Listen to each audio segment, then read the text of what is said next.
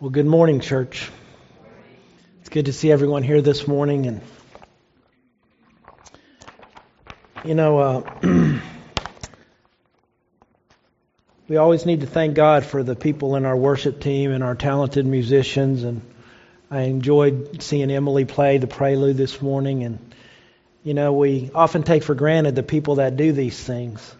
I've told you before, I've been in churches with uh, good music and I've been in churches with bad music, and I do prefer good. I do prefer good. And the Lord's blessed us with a lot of talented musicians, and and and they they keep developing and they keep coming, and I just want to don't ever take that for granted. Uh, you know, I've, I've been in churches where people love the Lord, and they did their best, but their best wasn't very good. so I'm just grateful for people who do their best, and their best is really good. So, anyway, we're in uh, Matthew 9 this morning, and the title of the message is God Will Take Care of You. I'm going to read verses uh, 18 through 34. 18 through 34. While he was saying these things to them, behold, a ruler came in and knelt before him, saying, My daughter has just died, but come and lay your hands on her, and she will live. Then Jesus rose and followed him with his disciples, and behold, a woman who had suffered from a discharge of blood for twelve years came up behind him and touched the fringe of his garment. For she said to herself, If only I touch his garment, I will be made well. Jesus turned and seeing her, he said, Take heart, daughter, your faith has made you well. And instantly the woman was made well. And when Jesus came to the ruler's house and saw the flute players and the crowd making a commotion, he said, Go away, for the girl is not dead, but sleeping. And they laughed at him. But when the crowd had been put outside, he went in and took her by the hand, and the girl rose and the report of this went throughout all that district. And as Jesus passed on from there, two blind men followed him, crying aloud, Have mercy on us, son of David. When he entered the house, the blind men came to him, and Jesus said to them, Do you believe that I'm able to do this? They said to him, Yes, Lord. Then he touched their eyes, saying, According to your faith be it done to you and their eyes were open, and Jesus sternly warned them, See that no one knows about it. But they went away and spread his fame throughout all the district. As they were going away, behold, a demon oppressed man who was mute was brought to him. And when the demon had been cast out, the mute man spoke. And the crowd marveled, saying, Never was anything like this seen in Israel. But the Pharisees said, He cast out demons by the prince of demons. May the Lord add his blessing to the reading and the proclamation of his word. Do you believe that Jesus can help you in whatever circumstances you you are facing? Now, I'm not asking you if you say you believe. I'm asking you, do you really believe? Do you really believe that Jesus cares for you and can help you in whatever circumstances you are facing in your life. If you face terminal or a life changing illness, if you, if you have children who are addicted or have left the faith, if you've had spouses who have left you or you're facing total financial collapse, if you're facing the death of family or close friends, addictions, whatever, do you believe God wants to help you and will help you if you ask Him? it's more than just intellectual assent. We often intellectually say we believe God can do anything, but do we believe Him for specific things and specific help? Do you have a firm belief that God wants to answer your prayers and help you in the specific needs you pray for? Do you believe you can go to Him with these specific needs and He will help? You know, sometimes in our reaction to the uh, to the prosperity gospel movement and how faith is uh, falsely uh, defined, and sometimes in our reaction to the name it, claim it people and the create your own reality people, we think faith is unimportant. But those wrong teachings about biblical faith should not should not confuse us that faith is very important. Biblical faith is trusting and believing in a loving God who created you, who redeemed you, and is, or maybe he's seeking to redeem you, and a loving God who cares about you, that you can cast all your anxieties on because he cares about you. Biblical faith believes that God works in you and for you and through you. Biblical faith is trusting your life to Him, being on mission with Him, and believing He wants to help you uh, in whatever you're going through in your life.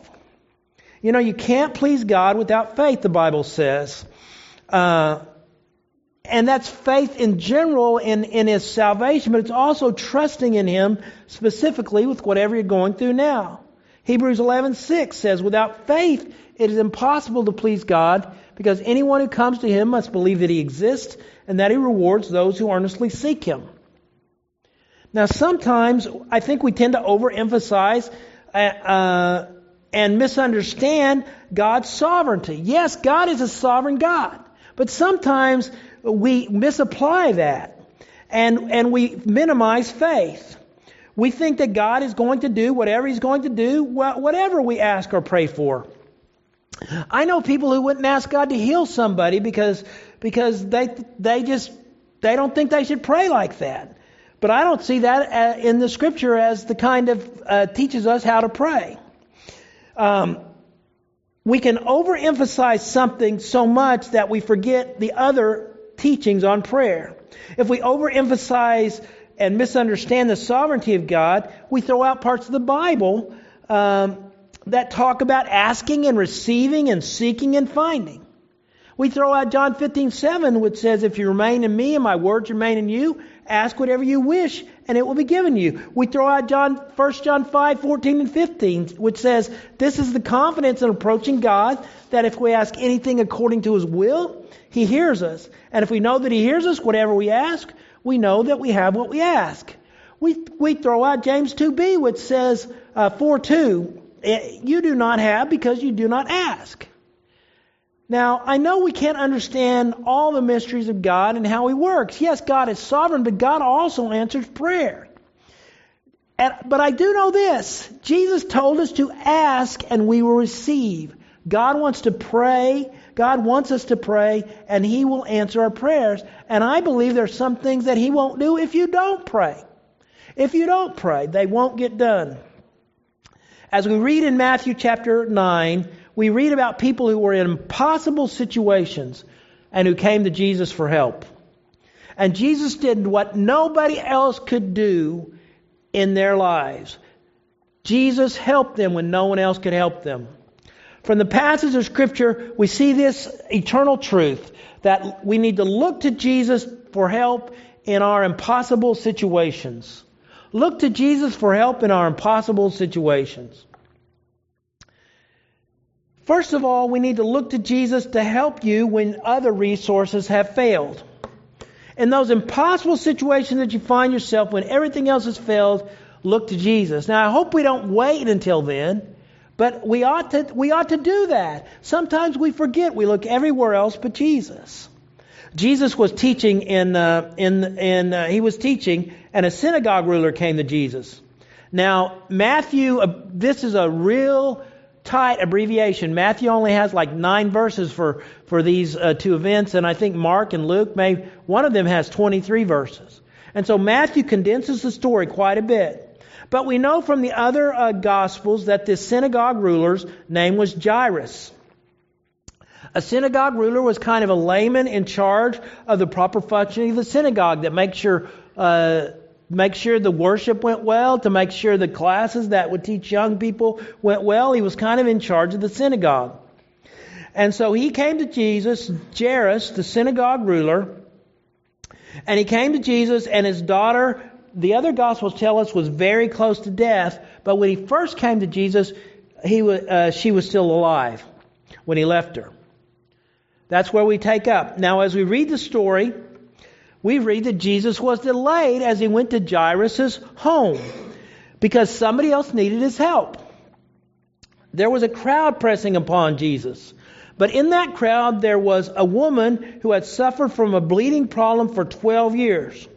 For 12 years, this woman continually bled. She had gone to all kinds of doctors, but instead of helping her, she'd actually become worse through, through their medical practices.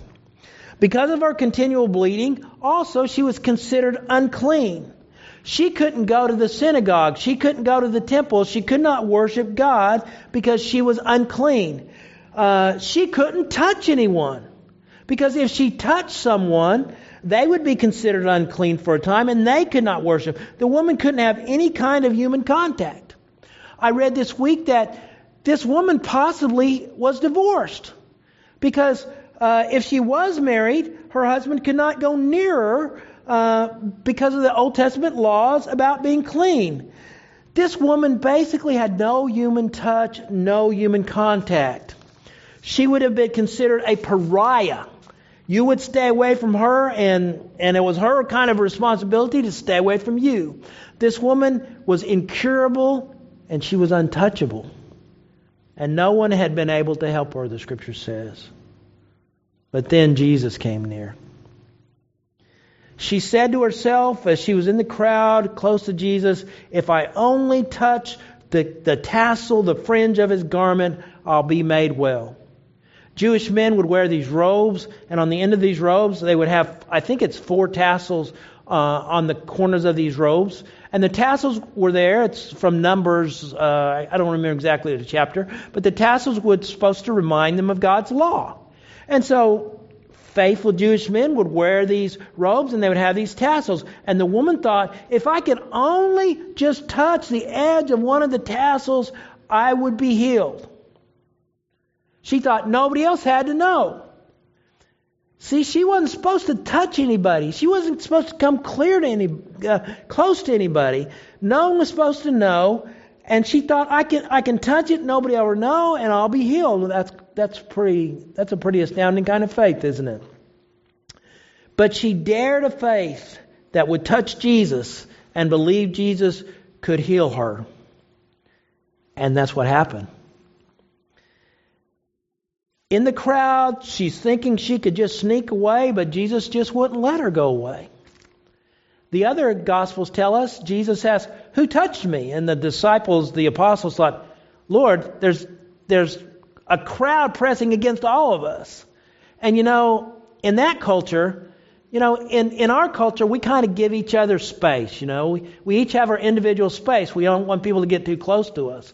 But in the Middle Eastern culture, man, they'd be crowded in. You know, I've heard people say from other cultures, like we could seat a hundred in here, and uh, some people from uh, from other kind of cultures, they could seat 300 in this room, because that's just the difference in the culture. The woman, the people were pressing against Jesus, and and he said, "Who touched me?" And his disciples said, "Lord."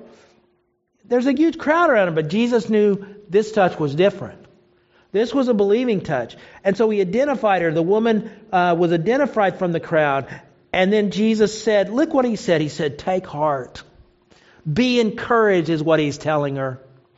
Your faith has made you well. You see, the woman looked to Jesus. She, she thought he could do what nobody else can do. He looked, uh, uh she looked to him in her impossible situation, and Jesus, in the possible situation, she became clean. Uh, she looked, Jesus looked at the incurable disease and she was cured. Every other resource provided, no help, but Jesus could help. And the other thing is that touching Jesus did not make Jesus unclean. Touching Jesus made her clean. Well, remember Jairus here. As Jairus was bringing to Jesus to heal his daughter, the other gospel tell us his daughter died.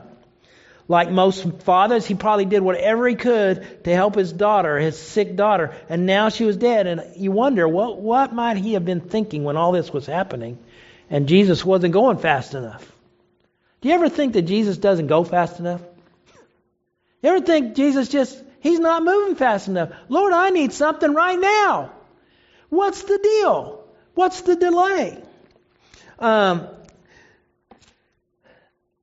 he wondered about it. Jesus was his last hope, and now his daughter was dead.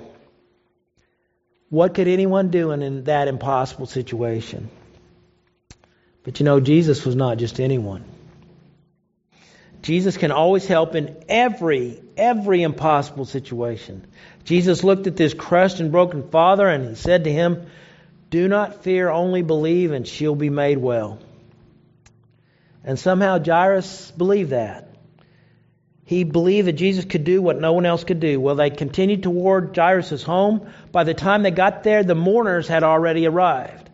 Now, in that culture, people died and then you you did the funeral because the the uh, atmosphere was such that bodies decayed rapidly and and Jewish people did not embalm uh, people. They put spices on the outside, but they didn't do any kind of embalming.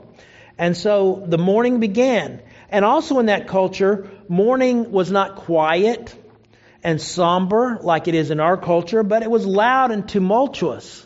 It was grieving in the culture. Uh, people would cry out and scream out, and there would be flutes playing, and people would be paid.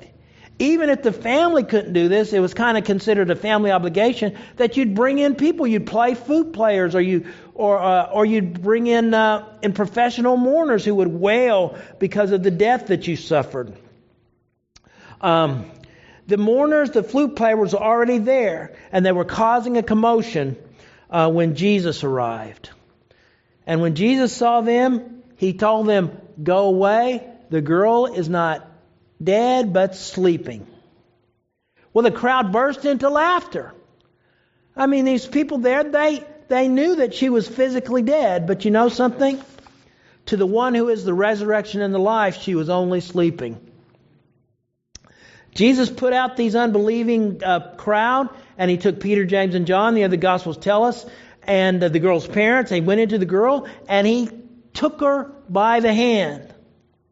He took her by the hand. You see, she was supposedly dead, just like the woman who had bled for 12 years. This this young girl had died. You're not supposed to touch dead people; that would make you unclean. Um, but Jesus touching a dead girl would not make him unclean, but would make her deadness uh, clean by bringing her back to life. Jesus looked at her incurable disease. Jesus touched her and he cured her and he helped her. He did what no one else can do. Every other resource has been exhausted, but Jesus could and he did help. And I want to tell you when no one else can help, when every other resource has been exhausted, Jesus can help. You don't have to wait till the resources have been exhausted, but I'm telling you, Jesus can help you when you think no one else can help. Something else I want us to see in this passage of Scripture. Jesus, look to Jesus to help you when you know who He truly is. As Jesus passed from there, two blind men um, met him. This, this is a miracle only recorded in the Gospel of Matthew. There are other evidences where there were a couple blind men that he healed, but this is a unique kind of story. And they cried out as Jesus went by them, as Jesus got close, they cried out and said, Have mercy on us, son of David. Have mercy on us. Now, mercy was not just a feeling of uh, empathy. Mercy meant, Help us, Lord, help us. You can do something about this. And notice what they call Jesus. They call Jesus the Son of David. This is the first time in Matthew's Gospel that Jesus was called Son of David. Um, it won't be the last, but it's the first. The Son of David was a messianic title. Uh, it was a messianic title, acknowledging that Jesus was Messiah. And these two blind men confess Jesus as Messiah uh, that Israel had been waiting for. These blind men saw who Jesus really was when the religious leaders and others could not see. That's kind of a theme in Matthew. Matthew kind of talks about the blindness of people who should know, and those Gentiles and those like these blind men who were on the outskirts of society, they, they had spiritual sight and they could see who Jesus was.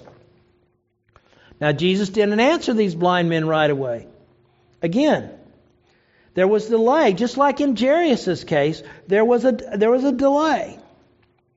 And remember, if Jesus doesn't answer your prayer today, it doesn't mean that he won't answer. Sometimes he delays. We don't know why he delays. Sometimes we can kind of figure it out after it's happened. but other times you, you don't know why the Lord didn't immediately answer your prayer. Or you don't know why it took years of looking to Jesus in, instead of just days. There are some things I pray for and the Lord seems to answer immediately. Probably you too. And I think sometimes if you'd write down when the Lord answers your prayer, you'd, you'd realize He does answer a lot of things pretty quickly. But there are some things that you pray for for years and years and, and the Lord hasn't, hasn't given it to you yet. Um, if he doesn't answer immediately, he does not mean he will not answer. He will answer. He won't always answer exactly like we wanted to answer, but he will answer uh, our requests, our prayers. Now, maybe the reason Jesus didn't answer these two men because they did call him son of David. And to the Jews, this had the this had an idea. They thought the Messiah was going to be one who's going to be like a conquering general and going to defeat the Romans. And Jesus kind of wanted to put uh, put the kibosh on that idea. Uh, Jesus didn't want that at this time to kind of uh, take root in the people because he he came first to suffer and die for our sins. Yes, he's going to be the conquering general when he comes back the second time for sure. But at that time, he came to die for us and suffer for our sins. He didn't want to act out in front of this crowd because maybe they had the wrong idea of Messiah. So he waited. He waited until he was in the house. And, uh, and these blind men came to him. And then Jesus said, Do you believe that I can do this? It was a general, it was not just a general question. If Jesus was Messiah, it was a question that they believed that Jesus was truly the Son of David and that he could do what they asked him to do. Did they believe Jesus would help them? Did they believe as Son of David he would give him their sight? It's the same question that we ask ourselves whenever we pray about the things that are happening in our life, about the impossible situation. Do we believe Jesus is able to help and save and work and move? And they said yes. And then Jesus said, according to your faith, be it done to you. And they received their sight, the scripture says.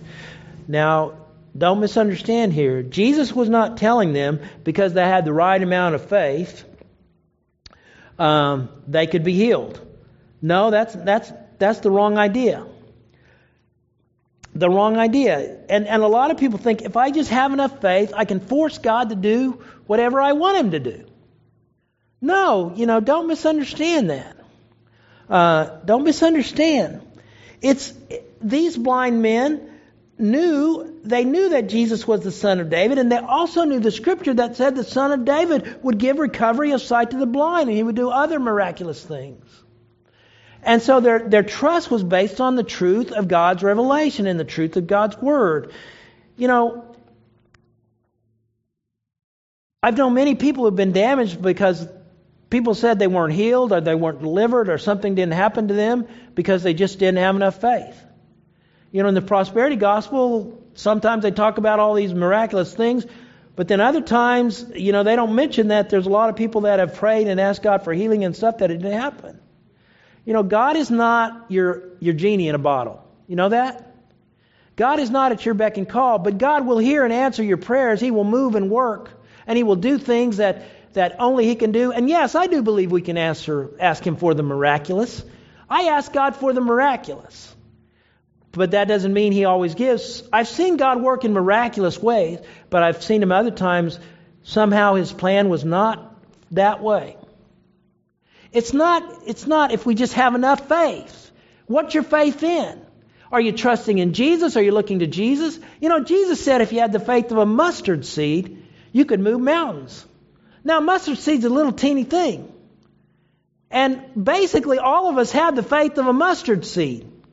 But is it, is, in, is it in Jesus? Are we looking to Him? Do we know His Word? Do we know what to pray for and to ask for? Their faith was in the right place because they knew Jesus was the Son of David. They knew that the Son of David came. He's going to give recovery of sight to the blind. And they believed that Jesus could heal them. Then Jesus sternly warned them not to tell anyone. Why? Because he didn't want the crowds to have him think he was a conquering king kind of Messiah who would overthrow the Romans. Jesus told them to keep quiet, but they couldn't keep quiet. They couldn't keep quiet. These blind men saw Jesus as the son of David and Messiah, which he was. He was not just a prophet, not just a rabbi or a great teacher. He was the Savior of the world, the one all must look to for help and salvation. And they believed that Jesus could help them.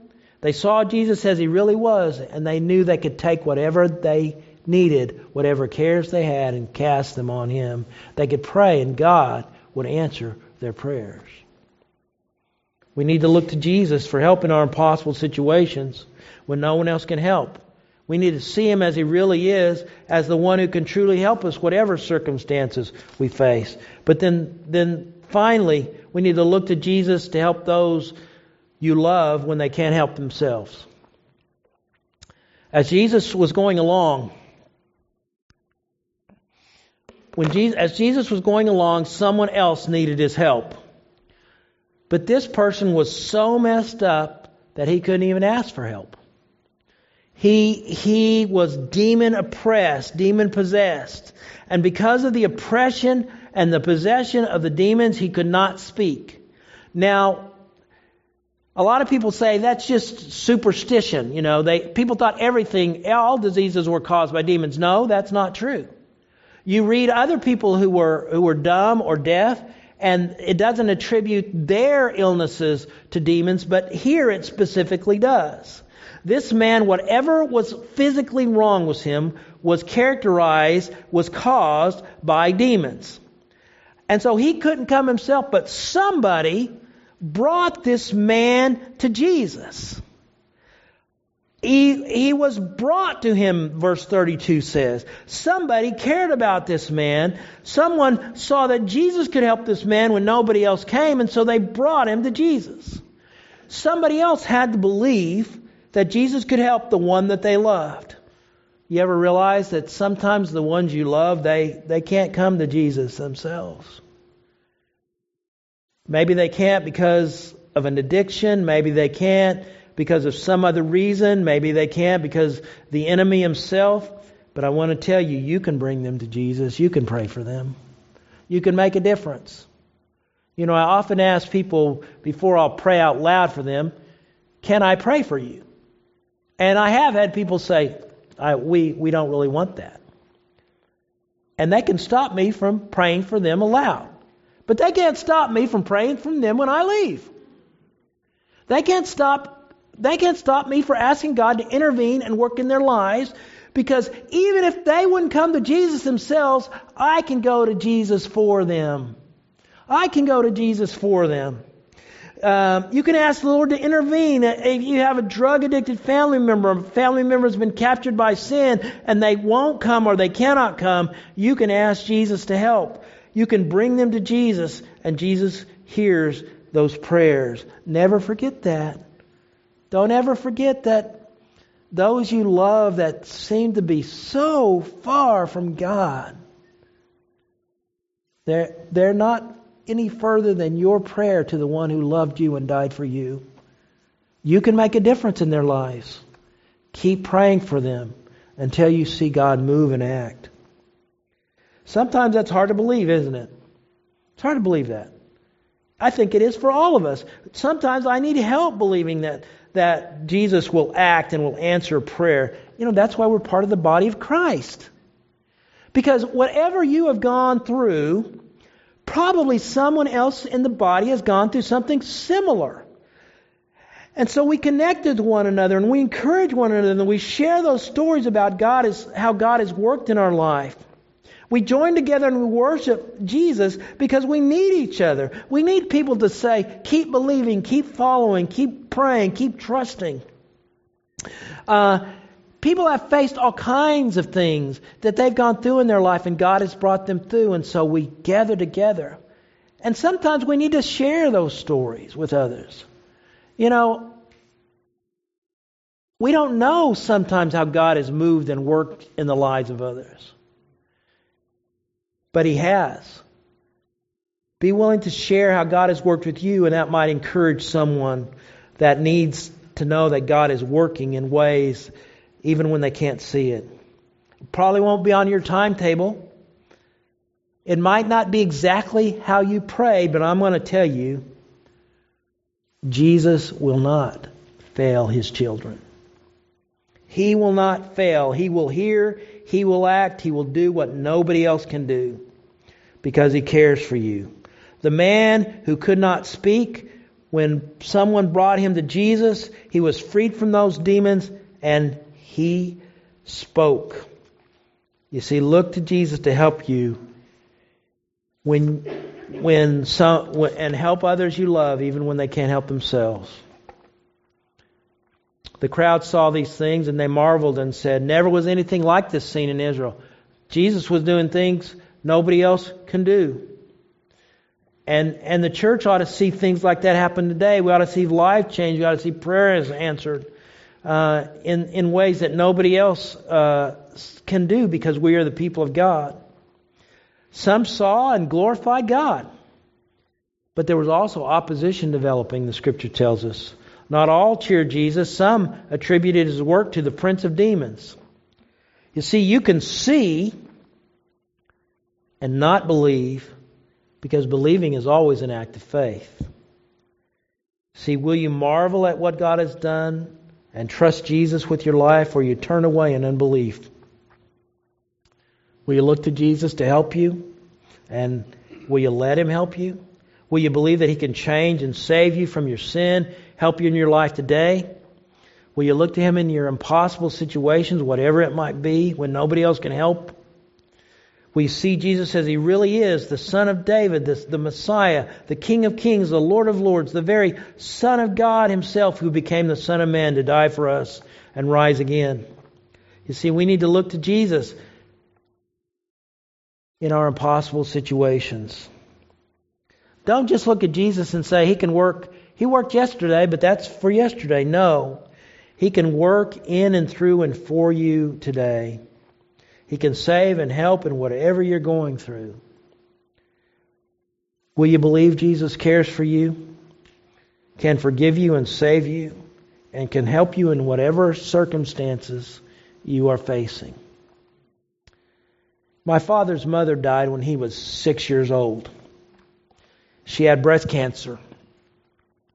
And, and uh, then she came down with pneumonia and it ended her life. And the testimony of my uh,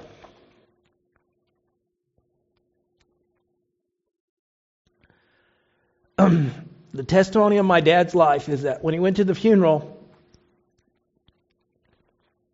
uh, the only thing he remembers is the song that they sang God will take care of you. God will take care of you. That's the only thing he remember.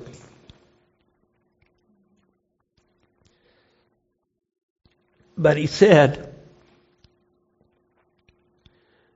that's proved true all throughout my life. God won't always work how you think He's going to work. And God's not your Santa Claus that you can pull the lever and get your toy. But I'm telling you, God is a God who hears prayers. God is a God who moves. God is a God who will do things when we pray and when we ask Him because He is a God who cares for us. You can look to Jesus in your impossible situation and He will help. Let's pray together. If you're here today and uh, and you need to pray with someone about something, maybe you're you're facing an impossible situation. Maybe you just need someone to pray with you and encourage you. Grace and David are going to be at the back this morning. Maybe you need to talk to someone about giving your life to Christ. Maybe you've seen God do some wonderful things in the life of your family or your friends, but you've never put your trust in Jesus. And today you'd like to you'd like to do that and you want to know what that's all about. You want to give your life to Christ. Or maybe God's spoken to you in some other way and you need to we have people that want to help you, and they're there to help you if you need help this morning. Father, we love you and we thank you that you love us, that you care for us. Father, we thank you that you are not a God who is far away. You are not a God who is disassociated from what we're going through in life. Father, we, we, we know that you are near to us, and we want to be we want to walk with you, Lord. We want to be on mission with you, but we also know that whatever the circumstances, whatever the sorrows, whatever the hurts of our lives, You promise to be with us. You promise to help us. And we look to you. Lord, we look to you every minute of the day. Help us not to ever think we can do without you. Help us to realize we need you in our best hours and we need you at our worst hours. Lord, work and move and draw each of us to yourself. It is in Jesus' name I pray. Amen.